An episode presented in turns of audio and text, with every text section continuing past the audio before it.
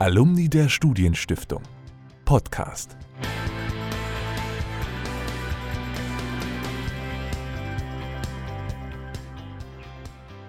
Herzlich willkommen zum Podcast der Alumni der Studienstiftung, in dem wir heute eine Reihe von Gesprächen mit ehemaligen Geförderten der Studienstiftung beginnen möchten, die in dieser Legislaturperiode Mitglied des Deutschen Bundestags sind. Mein Name ist Alfred Schmidt, ich bin der ehemalige Vorsitzende des Alumni-Vereins der Studienstiftung. Und ich bin Philipp Martin, der aktuelle Vorsitzende dieses Vereins. Wir sprechen heute mit Konstantin Kuhle, einem der stellvertretenden Fraktionsvorsitzenden der FDP-Bundestagsfraktion. Herzlich willkommen im Podcast, Herr Kuhle. Moin, hallo. Kurze Vorstellung vielleicht von uns. Konstantin Kuhle wurde 1989 geboren in Wolfenbüttel, studierte, gefördert von der Studienstiftung Jura an der Bucerius Law School in Hamburg und ist seit 2017 Mitglied des Deutschen Bundestags. Dort ist er in dieser Legislaturperiode Mitglied im Parlamentarischen Kontrollgremium, dem PKG, und in der Kommission zur Reform des Wahlrechts und zur Modernisierung der Parlamentsarbeit. Beginnen möchten wir aber mit einer ganz aktuellen Frage. Wir verfolgen seit einigen Wochen den Krieg Russlands gegen die Ukraine. Wie hat dieser Krieg Ihre Arbeit im Bundestag verändert? Also ich freue mich erstmal sehr über den Austausch und über die Gelegenheit, mal wieder Verbindungen zur Studienstiftung zu knüpfen und muss sagen, dass die letzten Wochen seit dem 24. Februar, das ist ja der Tag, an dem der Angriffskrieg auf die Ukraine durch Russland eskaliert ist, sich fundamental vieles in, in, in meinem Arbeitsalltag verändert hat. Und äh, das äh, liegt an den Themen, mit denen ich mich üblicherweise befasse. Äh, das liegt aber auch schlichtweg an der politischen Energie und an der Agenda, die so äh, den Tag bestimmen. Das hat sich einfach alles sehr, sehr stark verändert. Ich bin als stellvertretender Fraktionsvorsitzender der FDP im Deutschen Bundestag zuständig für alles, was mit Innen- und Rechtspolitik zu tun im weitesten Sinne. Und wenn man sich vorher sehr stark mit der Corona-Pandemie auseinandergesetzt hat, die nicht vorbei ist, die nach wie vor ein großes und wichtiges Thema ist, dann war es spätestens seit Ende Februar oder ist es spätestens seit Ende Februar ein ganzes Bündel von Themen, das mit diesem Krieg zusammenhängt. Angefangen von der Migrationsbewegung, die größte Flüchtlingskrise in Europa seit dem Zweiten Weltkrieg, über die Frage von Desinformation ähm, bis hin zur Frage der Cybersicherheit in äh, Deutschland. Und all diese Themen äh, spielen in meinem Arbeitsbereich. Und deswegen hat sich all das unmittelbar niedergeschlagen auf meine Tätigkeit. Da hätte ich auch eine Frage, denn viel wird ja in diesen Tagen gesprochen davon, dass Deutschland ausgerechnet als eines der sehr großen Länder in Europa und in der Europäischen Union aus Sicht der Ukraine nicht genug tut, um zu helfen. Jetzt ist die Regierung Scholz, deren Teil Ihre Partei, die FDP, ja auch ist, immer wieder in der Kritik deswegen seit Wochen. Wie gehen Sie in Ihrem parlamentarischen Alltag um mit dieser Art von Kritik? Mir geht diese Kritik sehr nahe. Ich empfinde es als unbefriedigend, dass Deutschland bei jeder Antwort in Europa auf die Ukraine als ein Staat wahrgenommen wird, der nicht vorangeht, sondern der einer der letzten Staaten ist, die bestimmte Entscheidungen treffen. Das galt für die Frage der Waffenlieferungen, das galt für die Frage bestimmter Sanktionen, das gilt für die Frage der Energieunabhängigkeit und das gilt vor allem für ein Thema, das mich schon seit vielen Jahren beschäftigt. Und das ist die Frage, wie ernst wir in Deutschland eigentlich die Sicherheitsbedenken von Staaten nehmen, die zwischen Deutschland äh, und Russland liegen. Wenn man sich die öffentliche Diskussion so ansieht, dann hat man mitunter das Gefühl, es gibt irgendwie russische äh, Interessen und es gibt natürlich deutsche Interessen, denen wir als deutsche Politikerinnen und Politiker und auch als regierungstragende Fraktion natürlich verpflichtet sind. Aber polnische oder estnische oder tschechische oder moldawische Interessen, die spielen eigentlich in der öffentlichen Debatte in Deutschland gar keine Rolle. So war es lange.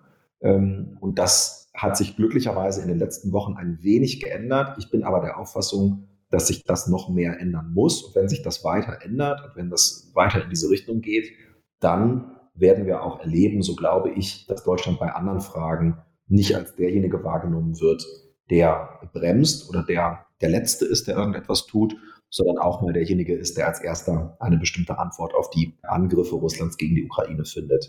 Das alles berücksichtigen muss man aber trotzdem sagen, dass in den letzten Wochen und auch schon Monaten Entscheidungen getroffen worden sind, die wirklich Paradigmenwechsel sind in der deutschen Politik, die ich auch richtig finde, angefangen von der Frage der Waffenlieferung über eine bessere Ausstattung der äh, Bundeswehr bis hin zu einfach der Art, wie Politik über die Sicherheitslage in Europa redet und äh, dass das nicht als wahrgenommen wird von europäischen Partnern, das macht mich sehr nachdenklich. Inwieweit könnte man denn sagen, dass die FDP, also Ihre Partei, bislang sowas ist wie die Gewinnerin der Ampelregierung, die ja seit Dezember im Amt ist, weil sie einfach bei vielen Ideen und deren Durchsetzung doch die Oberhand zu haben scheint, zum Beispiel Lockerungen bei Corona-Einschränkungen, mögliche Vergünstigungen bei Energiekosten, im Gespräch ist ja der Tankrabatt und dann auch Ablehnung des generellen Tempolimits weiterhin. Ist das so in Ihren Augen? Ist sozusagen Ihre FDP so die heimliche Regierungspartei? Treibt die FDP die Ampel? Ich bin ja schon seit vielen Jahren in der Politik. Ich habe das viele Jahre ehrenamtlich äh, gemacht, auch während des, während des Studiums und während der äh, Zeit des Referendariats war ich eigentlich immer ehrenamtlich in der Politik. Und ich bin geprägt durch eine Zeit, in der die FDP in der Bundesregierung vertreten war, nämlich 2009 bis 2013, in der man ihr vorgeworfen hat, sie sei zwar Teil der Bundesregierung, würde aber nichts durchsetzen. Jetzt ist die FDP wieder Teil der Bundesregierung und vermag es offenbar, bestimmte Themen, für die sie gewählt worden ist und für die ich auch ganz persönlich Wahlkampf gemacht habe, zum Gegenstand von Regierungspolitik zu machen. Dass das gelingt und dass das als durchsetzungsstark wahrgenommen wird, ist erstmal eine aus meiner Sicht, aus meiner subjektiven Sicht gute Sache und zeigt, dass wir offensichtlich bestimmte Dinge besser machen, als das 2009 bis 2013 der Fall gewesen ist. Ich bin aber zutiefst davon überzeugt, dass eine neue Konstellation auf Bundesebene, zumal eine, die es noch nie vorher gegeben hat, nämlich eine Ampelregierung aus Sozialdemokraten, Grünen und Freien Demokraten, nur gelingen kann, wenn alle mal gewinnen und wenn alle die Chance haben, sich bei bestimmten Themen durchzusetzen.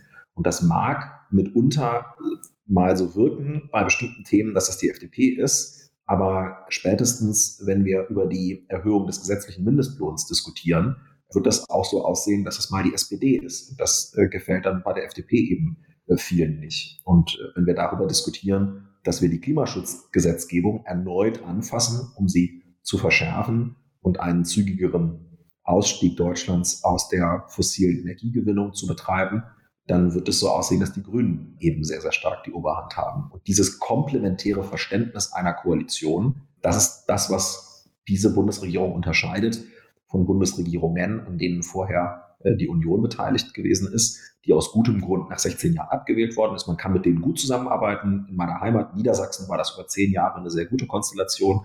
Aber in einer Demokratie ist so ein Wechsel was Gutes. Ja, ist immer gut, wenn auch mal andere das Sagen haben. Und das hat bei der Ampel eben auch damit zu tun, dass alle den anderen auch was gönnen können. Und deswegen würde ich unterm Strich sagen, schön, wenn das so wirkt, aber es ist, werden auch ganz andere Zeiten noch kommen.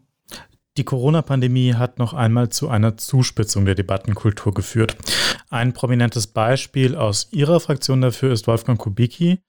Wie wird sich diese Verschärfung der Debattenkultur Ihrer Einschätzung nach in der nun begonnenen Legislaturperiode weiterentwickeln? Also ich glaube, nicht jede zugespitzte Äußerung und jede äh, kontroverse Debatte ist automatisch ein Sargnagel für die Demokratie, sondern wir haben in der jüngeren Vergangenheit auch schon Bundestage gehabt, nämlich der Bundestag in den Jahren 2013 bis 2017, in denen eine große Koalition äh, begleitet worden ist aus einer Opposition von Grünen und Linkspartei.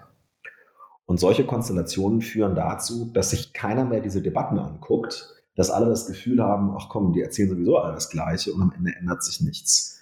Und das führt dazu, dass Menschen sich abwenden von politischen Debatten, weil sie das Gefühl haben, dass ihre eigene Meinung gar keinen Niederschlag findet in politischen und parlamentarischen Debatten. Und das ist, glaube ich, in diesem Bundestag anders und auch in dieser Bundesregierung anders. Und deswegen wünsche ich mir gar nicht, dass äh, beispielsweise mit Blick auf Corona bestimmte Meinungen nicht mehr vorkommen im äh, Konzert äh, unterschiedlicher Ansichten. Das würde mich interessieren. Wie ist es denn überhaupt mit dem Freiheitsbegriff der Liberalen, also der Freien Demokratischen Partei in Sachen Corona-Bekämpfung? Haben Sie den Eindruck, dass sie sich jetzt gerade auch in diesem, ich sag mal, im ersten Halbjahr vielleicht doch ein bisschen zu stark durchgesetzt haben und zum Beispiel auch jemand wie Karl Lauterbach von der SPD als Gesundheitsminister ziemlich unter Druck gesetzt haben, Sachen zu lockern, die ihm als Epidemiologen eigentlich, tja, ich würde mal sagen, das Fell wieder den Strich bürsten müssten. Ja, die Fragen hängen ja miteinander zusammen. Also ich wünsche mir, dass es keine Polarisierung um der Polarisierung willen gibt, sondern dass jeder sozusagen seine Meinung äh, äußern kann und man dann auch spannende Debatten einfach im Parlament hat. Ich glaube, das ist gut. Mit Blick auf die Corona-Politik muss man sagen,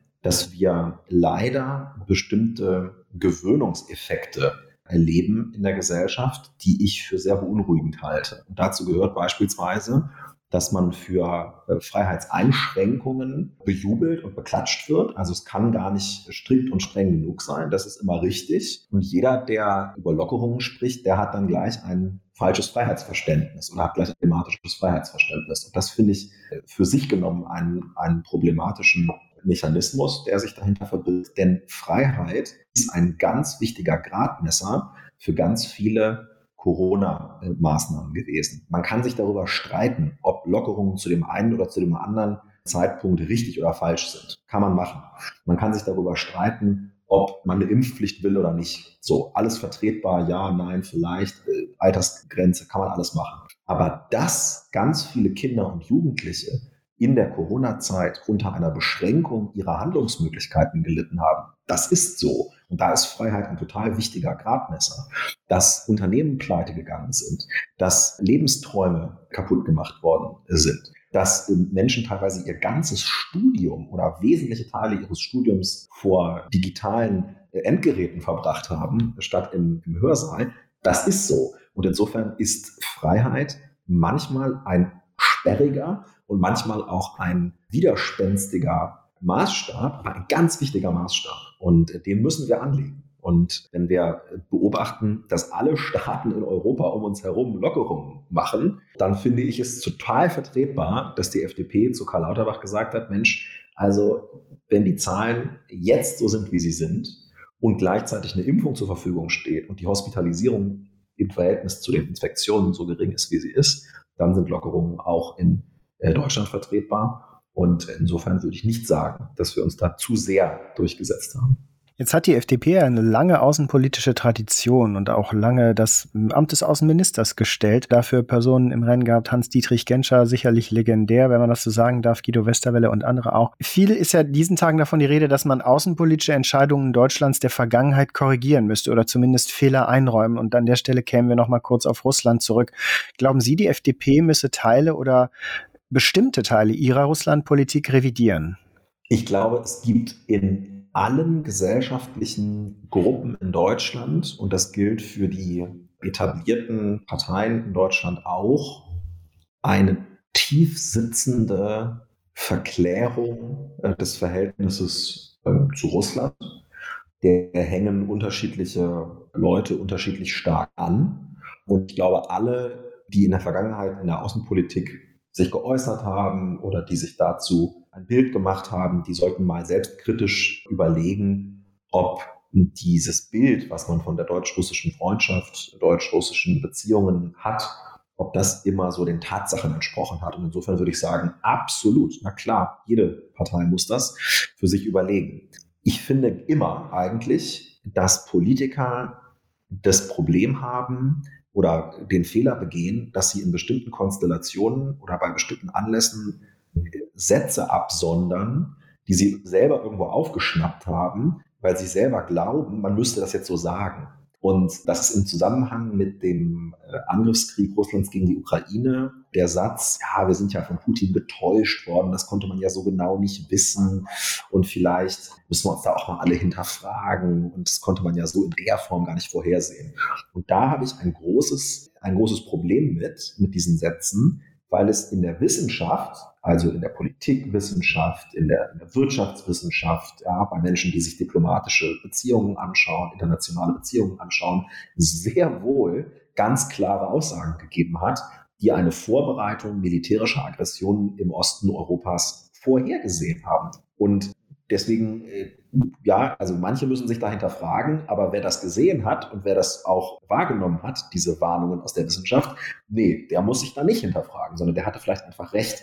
Ich will zwei, zwei Sachen noch dazu sagen. Ich war zwei Wochen vor der Eskalation des, des Krieges, ich sage immer Eskalation des Krieges, weil ich mich gegen diese Sprechblase wehre, dass das am 24. angefangen hätte. Es hat ja Jahre zuvor angefangen in Donbass und auf der Krim. Deswegen versuche ich das anders auszudrücken als andere. Ich war in einer Fernsehsendung mit Sarah Wagenknecht, die mir da stundenlang erklärte, was für ein kleiner dummer Junge ich bin, der ja ernsthaft glaubt, Russland würde eine militärische äh, Operationen äh, in der Ukraine durchführen und bin da wirklich runtergemacht worden. Und jetzt sitzt diese Frau äh, weiterhin in ihren Social-Media-Formaten und sagt, ach naja, dann eben keine Waffenlieferung. Es macht einen Unterschied, wem man spricht. Und ich will erzählen, dass ich als Mitglied der Parlamentarischen Versammlung des Europarats vor drei Jahren als einer der wenigen gegen die Reaktivierung der russischen Stimmrechte gestimmt habe. Es gab nur zwei Menschen aus der deutschen Delegation, die das getan haben, mit der Begründung äh, Krim. Und damals ist man dann als russlandfeindlich und sonst was äh, diffamiert worden und heute stimmen alle dafür. Ja? Also es kommt schon darauf an, mit wem man spricht und es kommt darauf an, dass man sich mit den wissenschaftlichen Erkenntnissen und dem Input, den wir alle erhalten haben über die letzten Jahre zum Verhältnis Russland-Europäische äh, Union, zum Verhältnis Russland-Deutschland-Ukraine, dass man sich damit auseinandersetzt. So, und natürlich muss man an der Stelle auch sagen, dass ich persönlich überhaupt nichts gegen Russland habe, sondern im Gegenteil auf den drei Reisen, die ich dorthin gemacht habe, übrigens mit der Friedrich-Naumann-Stiftung, nicht mit der Studienstiftung leider, eine sehr gute Zeit hatte und viele spannende Persönlichkeiten kennengelernt äh, habe. Jetzt soll dieser Podcast hier ja nicht unbedingt ein politischer Interview-Podcast werden, und er ist es ja bis jetzt nicht, denn er soll ja auch so ein bisschen versuchen zu zeigen, wie ehemalige der Studienstiftung durch ihre wissenschaftliche Ausbildung und das, was sie da studiert haben, ihren Lebensalltag als Parlamentarierinnen und Parlamentarier bestreiten. Deswegen würde ich Sie gern kurz was als Jurist fragen zu der Corona-Impfpflicht oder der Möglichkeit derselben, was ja wahrscheinlich eines äh, der großen Themen neben Ukraine in diesem Frühling 2022 ist. Jetzt konnten Sie selbst eine Abstimmung über eine eine solche mögliche Impfpflicht nicht teilnehmen, wegen einer Corona-Infektion übrigens. Das darf man, glaube ich, sogar öffentlich sagen. Aber sie hätten einen Ansatz mit einer Beratungspflicht befürwortet. Nun ist im Vorfeld der Abstimmung intensiv gesprochen worden über die verfassungsrechtliche Zulässigkeit einer Impfpflicht insgesamt. Jetzt, wenn Sie als Jurist auf diese Debatte schauen, waren Sie eigentlich immer glücklich, wie die so öffentlich gelaufen ist? Nein, weil wir haben ja schon über das Thema Polarisierung gesprochen. Ich glaube, erkennbare Pole in einer Diskussion sind nicht notwendigerweise schlecht. Das habe ich schon gesagt. Man muss auch sich aneinander reiben und das finde ich erstmal gut, wenn irgendwie auch erkennbar ist, was man denkt und meint. Was ich an Polarisierungsprozessen problematisch finde was glaube ich auch viele Menschen abschreckt, in die Politik zu gehen und vielleicht auch an der Stelle mal gesagt, was glaube ich viele Stipendiatinnen und Stipendiaten abschreckt, beispielsweise der Studienstiftung, ist, dass man sehr schnell von einem bestimmten Lager für eine bestimmte Richtung verhaftet wird. Also jemand, der sehr kritisch gewesen ist mit Blick auf bestimmte Corona-Restriktionen, also nehmen wir zum Beispiel das Thema Ausgangsbeschränkungen im, im Vergleich zu Kontaktbeschränkungen, das sind ja zwei unterschiedliche Dinge, aber jemand sagt, ein, einfach das vor die Tür gehen, das wollen wir schon unterbinden, um das Infektionsgeschehen zu unterbinden, der lief Gefahr in der Impfpflichtdiskussion als Gegner einer Impfpflicht verhaftet zu werden. So ist es mir beispielsweise widerfahren und auch vielen anderen. Und das ist mir bei der, bei der Impfdiskussion, bei der Impfpflichtdiskussion mehrfach passiert, dass quasi jene, die Maßnahmen kritisch waren, automatisch die Impfung, nicht nur die Impfpflicht, sondern die Impfung als Corona-Maßnahme wahrgenommen worden ist. Und das ist eine absurde Verklärung und Verkehrung der Tatsachen. Denn für mich ist die Impfung und auch eine sozusagen mit kreativen Maßnahmen steigerte Impfrate immer ein Weg gewesen, um weniger Maßnahmen zu haben und nicht die Fortsetzung von mehr Maßnahmen. Und das hat mich in der Diskussion stellenweise wirklich sehr gestört, also man bekommt sehr schnell Label umgehängt und man bekommt sehr schnell man in eine Schublade gesteckt. Und das ist leider im Politischen sehr oft der Fall. Und das hat mir an der Diskussion über äh, das Thema Impfpflicht gar nicht gefallen. Und genau wie, wie Sie sagen, bin ich dann auch Autor gewesen, Mitautor gewesen eines äh, vermittelnden Antrags, der sich in der Mitte befindet von äh, keine Impfpflicht und Impfpflicht für, für alle ab 18 der dann zu einem Kompromiss geworden ist, den ich nicht mehr ganz so glücklich fand. Und ich konnte dann selber nicht mit abstimmen, weil ich meine zweite äh, Corona-Infektion hatte und seit heute nicht mehr habe, denn ich habe mich heute freigetestet. Bevor wir jetzt unserem Alumni-Steckbrief kommen, eine Frage, die ich, wo wir jetzt schon auf dem juristischen Track sind, äh, stellen muss, vor allem als wissenschaftlicher Mitarbeiter an einem juristischen Lehrstuhl. Sie haben vor wenigen Wochen ein Organstreitverfahren in Karlsruhe geführt und da sieht man die Geste des Gewinners in unserem Videofeed. Wie ist das? Äh, wie muss man sich das vorstellen? Ist das wie in der Staatsrechts AG? Macht das Spaß? Also wir kennen wahrscheinlich beide Kommilitoninnen und Kommilitonen, die sich nichts Schlimmeres vorstellen können als ein Organstreitverfahren in der Klausur, im Examen, in der Praxis. Aber wenn man für öffentliches Recht und da dann eben vor allen Dingen für Staats- und für äh, Verfassungsrecht interessiert und dann auch noch, also für Staatsorganisationsrecht, dann ist das einfach eine unheimlich spannende Sache. Und ich habe gerade so die Faust gereckt, weil mich das einfach unheimlich motiviert und mir einfach Freude gemacht hat, ein Verfahren äh, vor dem höchsten deutschen Gericht zu führen. Ich habe während des Referendariats auch eine Station gemacht in, in Karlsruhe am Bundesverfassungsgericht und durfte über drei Monate einen etwas tieferen Einblick in die Arbeitsweise des äh, Gerichts erhalten und bin bis heute überzeugt und der Termin in der vorvergangenen Woche hat mich dabei bestätigt, dass das eine ganz wertvolle und eine ganz ja, hochwertige äh, Institution unseres, unseres Verfassungsstaates ist. Und es hat mir sehr viel Freude gemacht und ich bin gespannt auf die Entscheidung, die ich natürlich in jedem Fall respektiere und akzeptiere, aber alleine dort mal zu stehen und zu plädieren quasi, das ist schon was Besonderes. Und das ist, glaube ich, etwas, was man vielleicht einmal im Leben erlebt. Und deswegen bin ich da wirklich sehr froh, dass ich das machen durfte. Kommen wir mal ein bisschen grundsätzlicher äh, zu sprechen auf die Studienstiftung und vielleicht auch auf politische Karrieren und entfernen uns ein bisschen vom politischen Alltag. Sie selbst sind ja von der Studienstiftung gefördert worden. Es gibt aber auch parteinahe Stiftungen, die dann eine stärker ähm, politische Ausrichtung in Ihrer Förderung haben. Wie haben Sie das erlebt? Glauben Sie, dass die Förderung durch die Studienstiftung politische Karrieren unterstützt oder sollte man vielleicht sich dann eher für eine parteinahe Stiftung entscheiden? Ich habe über diese Frage oft nachgedacht und auch mit anderen Stipendiatinnen und Stipendiaten diskutiert, weil man natürlich auch Leute kennt, die in der Friedrich-Naumann-Stiftung für die Freiheit in der Förderung sind und ich eben aber auch viele Studienstiftler und Studienstiftlerinnen im Bekanntenkreis habe. Und ich habe es immer als eine große Bereicherung empfunden, äh, die eigene Biografie außerhalb der eigenen äh, Blase anzureichern. Es ist ja so, dass viele Menschen in Deutschland sehr früh beginnen, äh, sich politisch zu engagieren, indem sie sich in Jugendorganisationen engagieren, indem sie auch früh schon an Veranstaltungen teilnehmen, in Wahlkämpfen als Freiwillige tätig sind und so weiter.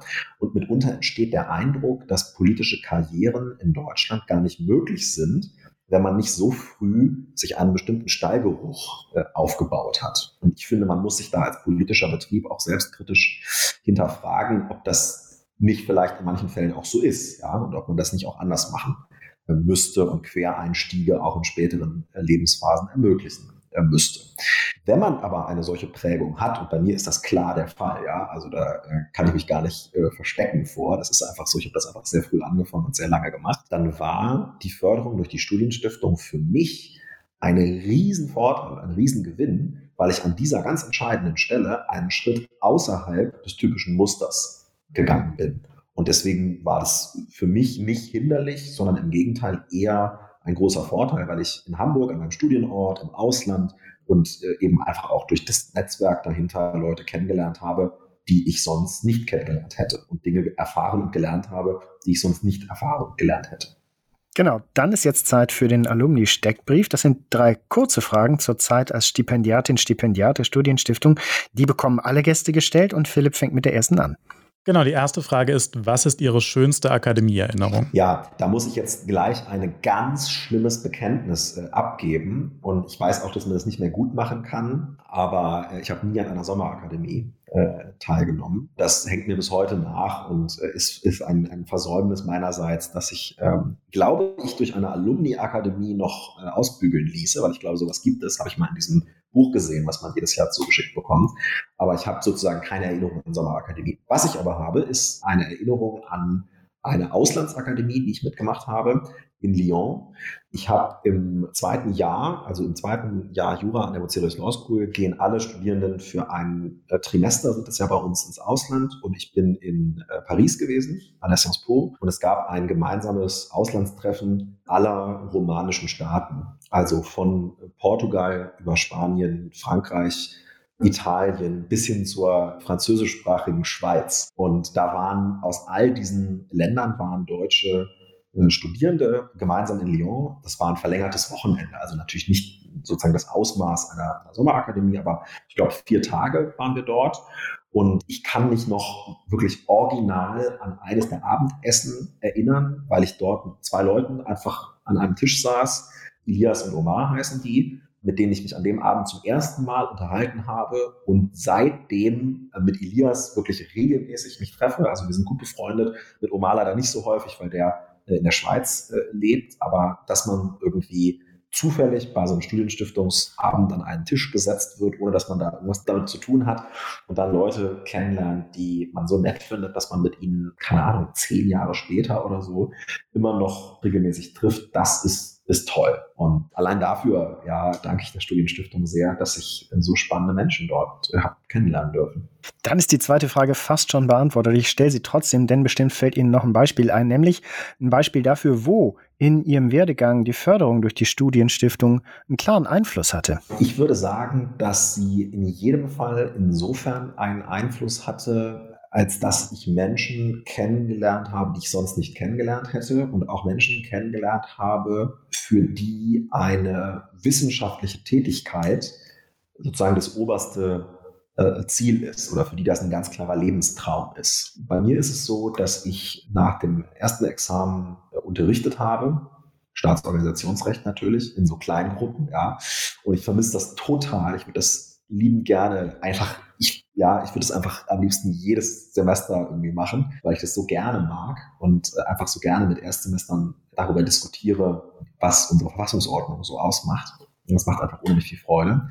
Und ich habe sozusagen diese Freude und diese Menschen, die daran eine besondere Freude haben und dann darüber hinaus auch noch eine besondere Freude an Forschung haben, die ich, glaube ich, nicht so sehr habe wie Freude an Lehre, die hätte ich, glaube ich, nicht kennengelernt, wenn ich nicht ähm, in der Studienstiftung gewesen wäre. Und das ist ein, ein ganz klarer Vorteil. Dann zur letzten Frage. Was würden Sie Ihrem 18-jährigen Selbst mit auf den Weg geben? Ja, das ist eine Frage, die irgendwie momentan in ist. Die kriegen immer ganz viele Leute in verschiedenen Formaten gestellt. Und ich glaube, ich würde. Ich würde sagen, wir hatten sie zuerst. Das bestimmt, mit Sicherheit. Ich würde, ich würde, ähm, glaube ich, meinem 18-jährigen Ich würde ich einfach sagen, mach weiter. Es das wird schon alles. Vielen Dank an Konstantin Kuhle, Mitglied des Deutschen Bundestags und übrigens auch stellvertretender Vorsitzender der FDP-Bundestagsfraktion, hier bei uns zu Gast im Podcast Alumni der Studienstiftung. Vielen Dank für Ihre Zeit. Sehr gerne. Und vielen Dank für das Interesse an diesem Podcast. Wir freuen uns über Anregungen und Kritik. Bis zum nächsten Mal.